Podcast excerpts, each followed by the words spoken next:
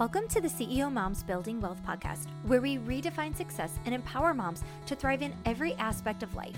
I'm your host, Kimberly, a wife, mom to four young kids, tax strategist, and business owner times three. We'll dive deep into the unique journey of moms who are taking charge, building businesses, and creating wealth because we know that life is about so much more than just financial success.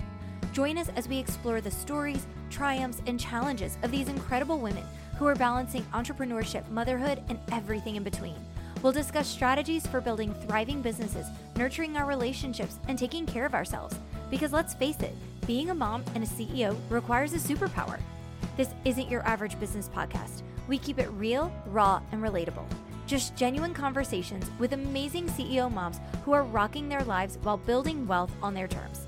So grab a cup of coffee or a glass of wine, find a cozy spot, and get ready to be inspired, empowered, and know that you're not alone. Together, we'll shatter glass ceilings, redefine success, and show the world that being a CEO mom is the ultimate superpower. Let's dive in. Hey there, and welcome back to another solo episode of the CEO Moms Building Wealth podcast. I am, I w- I don't know that I would say excited to bring you today's topic, but I feel like it's really important and it's something that we need to be talking about. And I think that I just explain it in a really easy way. And that's always my goal with everything that we're sharing as far as wealth building and being a CEO mom.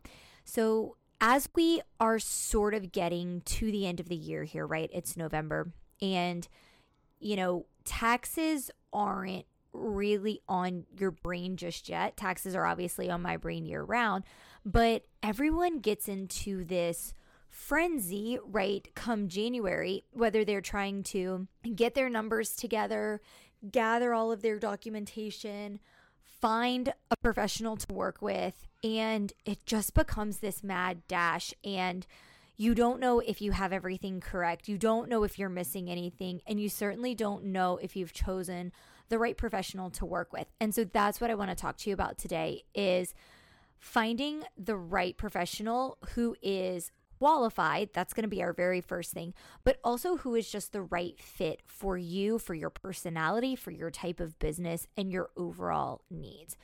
And this conversation has come up a lot in the past because I think that accountant, the term accountant or CPA is a very vague term in all honesty, right? Within the accounting realm, there are professionals that only do bookkeeping or only do payroll or only do tax preparation. So you need to figure out the right type of accountant or CPA for your specific needs, right? Do you need someone who's in payroll? Do you need someone for tax preparation? And you need to figure out are you going to have that all in a one stop shop, which I'm actually not a fan of, and I'll talk about why. Are you going to work with them year round? Most of these people, in my opinion, you should be. It should be more than just one time a year. So, you know, most importantly is is figuring out who you need. Do you need the bookkeeper? Do you need someone who's going to be a payroll provider? Do you need someone to help you with your taxes? Maybe you've only had a tax preparer in the past, but you need you need a tax strategist now, right? And remember that your needs for your business, for your family, for your personal life, they all evolve as you evolve, as your business evolves and changes, right? All of that is very important to take into consideration when you're thinking about who you want to work with.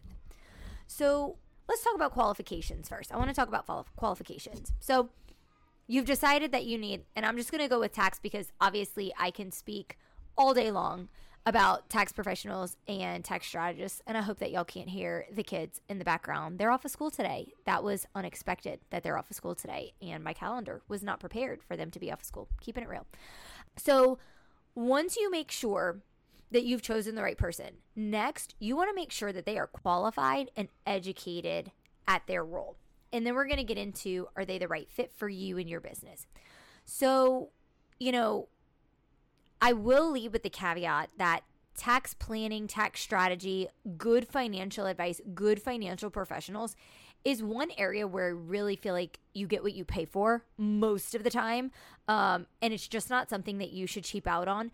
Um, most of the clients that have come to us with issues, they were definitely working with firms that were more high volume, low cost, right? And so they were getting that level of service.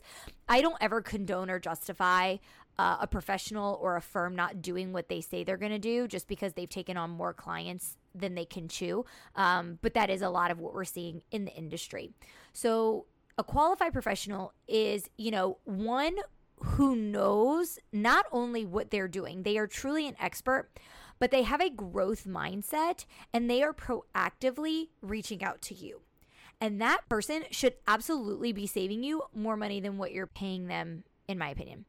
And even if it's not always quantifiable in tax savings, for example, their knowledge, their proactive planning, and their business advice should be a partner in catapulting your business to success. That is that is what we do for our client. So, you know, when you're thinking about what qualifications you want to review, whether you are th- reflecting on the current professional that you're using Maybe you've never had anyone before. Um, maybe you are actively searching for one. Maybe you're not searching for one, but I still want you to listen to these these thoughts because you know you don't we say it all the time you don't know what you don't know so you don't know if you're not asking if you don't know the questions that you should be asking your professional your cpa then and they're not offering this information to you you don't know that you're missing out right? So if you're going to a one stop shop, you need to make sure that that accounting firm is so big that they're going to have different departments so that each department is an expert in their specific accounting area, right? Do they have payroll experts? Do they have tax planning experts? Business advisory? All the different things, right? Because the the one-stop shops that offer everything under the sun, but they only have 3 or 4 people there. The reality is that they cannot be experts in everything. It's just not it's just not possible. And so I want you to think about if you're okay with that. If you're okay with being at a big firm, then that's great, right? You can just roll with it and you can be sm- you can be a small fish in a big pond. However, most of the clients that we're working with, they don't they don't want to be nameless with their accountant or their CPA. They want them to know who they are. And that's something that we really, really believe in here is really being partners and knowing our clients. And if you go to a bigger firm, that's just not going to happen. So you really need to think about if they're going to be large enough that they can be your bookkeeper and your tax strategist and your CFO and your payroll provider. They better be really big, but they're probably not going to be giving you high level service. The next thing that I want you to think about is their credentials. Are they a CPA? Are they an EA, an enrolled agent, if they do taxes? Are they a certified tax coach? Where did they go to school? What is their experience? Um, how long have they been doing this? What types of other businesses do they work with? What revenue and profit levels are those businesses at? Right? Ask the questions. And then also think about the investment that you need to make with them. I've kind of already said that, you know, I don't think you need to go with the most expensive person out there. And look, people come and think that we're expensive at our firm, and we are far, I know we're not the cheapest, but we are far from the most expensive by a lot. But just think about, you know, if it seems too good to be true, it probably is. If they're not charging you a lot, that means they're going to have to have a lot of clients to make money, and they're not going to give you the service that you want and deserve.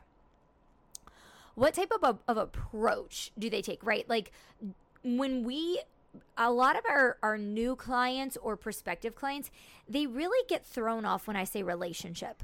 And we really believe that we have a relationship with our clients. Um, because that is the only way that we can truly make sure that our clients are successful. We have to know them, we have to know their business, and we care.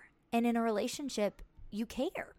And we also take a very collaborative approach with them, right? It's not we say do this, so you have to do it, right? It's we we suggest this. Here's why. There's that educational component to it. And then we help guide them in making a decision because yes, they're paying us for our expert advice, but at the end of the day, they are the business owner and they get to make the decision, but we want them to be fully educated and and know that we're here supporting them as they come to the decision that they need to be making. Also think about what do their touch points look like? What is the frequency of those touch points? A big one that I've realized in the last year is response times. So, our response times at our firm are within about 24 hours. Every now and then, it might get closer to 48 hours, but we really strive for 24. And we have clients that have waited three months for responses from their professionals and wound up never getting them. And that's part of the reason that they're no longer with those people. And then the other suggestion that I would make, and I finally we're getting back to this, but interview more than one professional. Don't just go with the person whose webinar you listen to. Don't just go with the person whose advertisement you saw on Facebook. Don't just go with the cheapest person don't just go with the person who your friend recommended. I actually think that that referrals from business owners or friends who are similar to you is good. But remember that we're all running different businesses. We all value and prioritize different things. So just because someone is either really good for your friend's business or they really connect doesn't mean that that's going to be the same for you.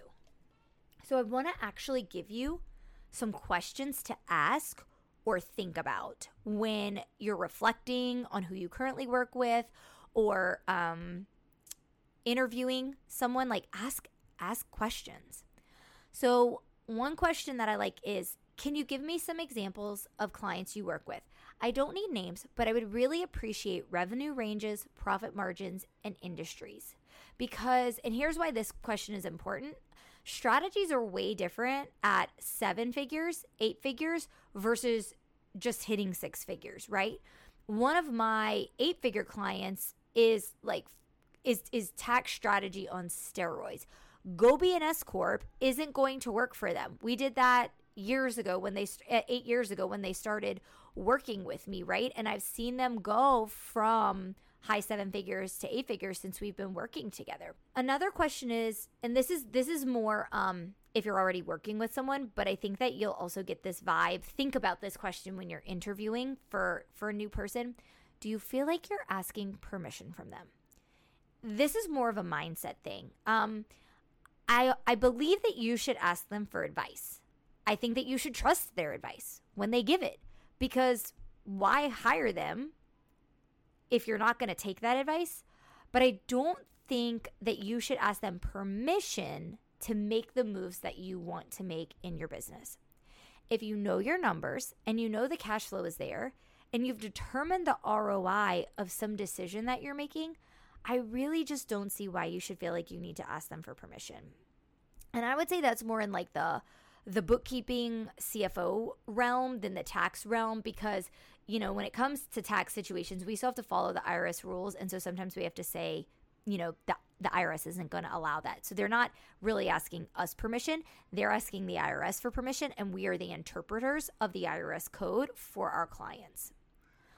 Another question is Does it seem like they are holding you back? So, again, accounting professionals as a whole are known for having a more conservative nature. And so I think that it's easy for many out there to not have a growth mindset.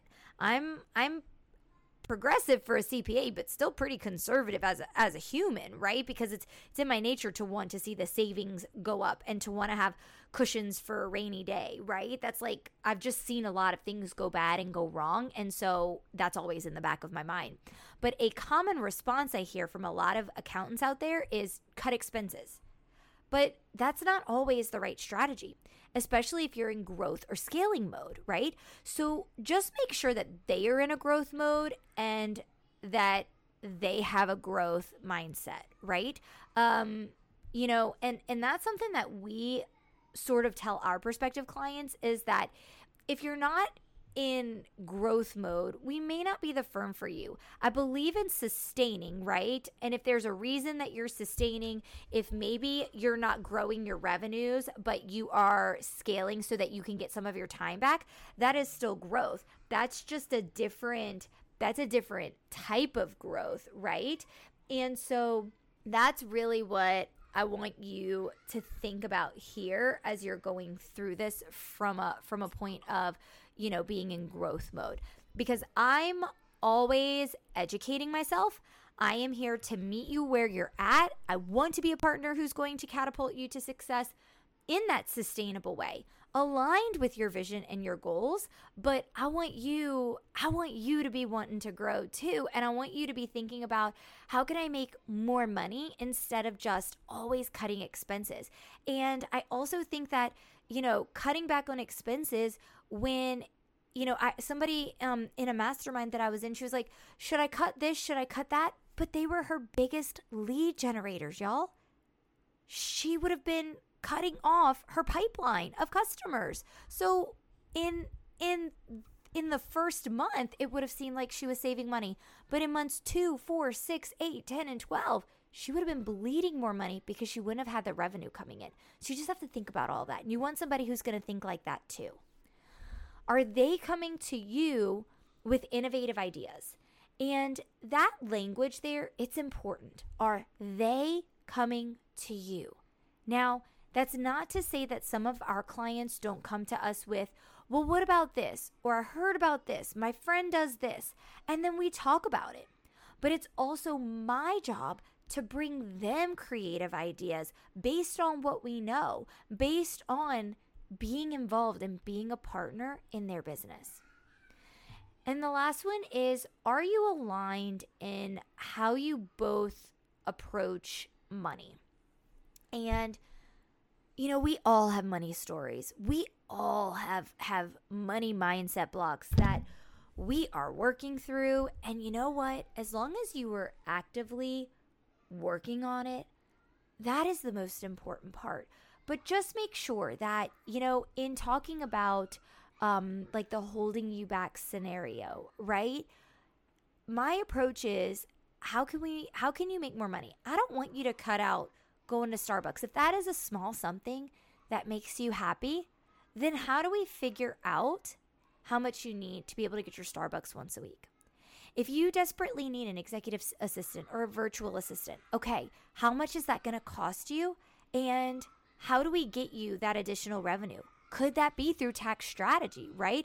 Could that be saving you $2,000 a month in your taxes through a proactive tax plan and that pays for your VA, right? So, how do you approach money? How do you approach your mindset and your story with money?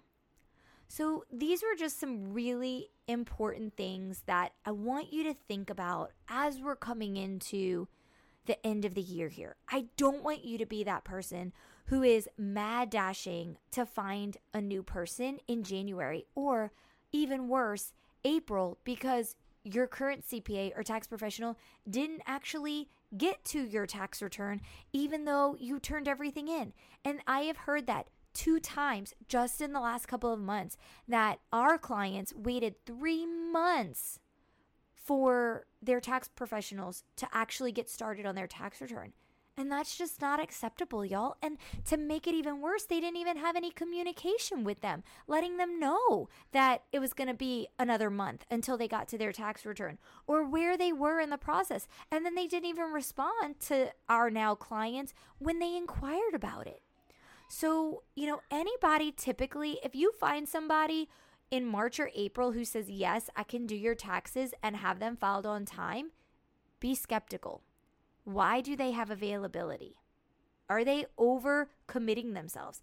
Because I can tell you, if you come to us after about March 15th, more than likely, unless you are a Form 1040 with a couple of W 2s, you are going to probably get extended, especially being a new client. Because how can my team and I dive in and make sure that we have a full understanding of everything going on for your business without really diving in and asking questions and giving you the time and attention that you deserve, but we can't give during the busyness, the height of tax season? So think about that and don't don't go trying to find people at the very end of tax season. Even if you're looking in January, January isn't too too bad, but I promise the time is now. Start interviewing someone now so that you can make sure that they're qualified, so that you can make sure that they're a good fit for you, so that you can make sure you have all of your ducks in a row before 2023 actually comes to an end. We recently had a new client sign. They interviewed originally, they interviewed us in May, and they went with someone who was cheaper. And in September, they came back and asked for a follow up consult call so that the spouse could meet us and hear us. And they signed with us because cheaper is not always better. They haven't really made any progress in those four months. And now we're hurrying to get a lot of things done for 2023 that need to get done before the year comes to an end. So I really hope that you found this episode helpful. Um, I hope that it gave you some good questions. If you are, you know, if you were on, on, the cusp of thinking about if your person was, if your CPA was the right fit for you, if your expectations are too high, you know, your expectations probably aren't too high. Unfortunately, I'm just seeing such a low bar, especially for women, and the way that they speak so condescendingly. And I just, I struggle with it. So if you don't have someone locked in that you love for next year, the time is now for you to start interviewing new candidates so that you can find them before the end of the year, before the Mad Dash tax rush, but also because you still have about six weeks left to do some 2023 tax strategy and save money. And if you haven't found your home or the right fit tax strategist and tax accountant for you and your business and your family, I encourage you to reach out to us. You can send me an Instagram on D, uh, a DM on Instagram at Tara CPA Firm, and we can chat. You can book a consult call with us. Right, they're free because this is too important to leave until the last minute. This is too important for you to just take the person that answers your call or responds to your email in March or April of next year. You deserve better. You are worthy of more. You've worked so hard as a CEO mom to get where you are in business. Don't let making a bad choice of a financial professional, because again, you don't know what you don't know. Don't let a bad choice derail you from building wealth and using your business to skyrocket your family's success. Okay, I hope y'all have a good day, and I will talk to you next week. Thank you so much for listening to the CEO Moms Building Wealth podcast. We hope you enjoyed today's episode and found inspiration in the stories of our incredible CEO moms. If you found value in this podcast, please consider sharing it with a friend who could benefit from our empowering conversations and leave a review on your favorite podcast platform to help us reach more listeners. This ensures we can continue to deliver content that resonates with you, and together we can create a community of CEO moms who uplift and inspire one another. And remember, building wealth is about more than just financial success. It's about creating a life that fulfills and empowers you. So keep thriving, chasing your dreams, and nurturing your relationships. You're an extraordinary CEO mom. See you next time.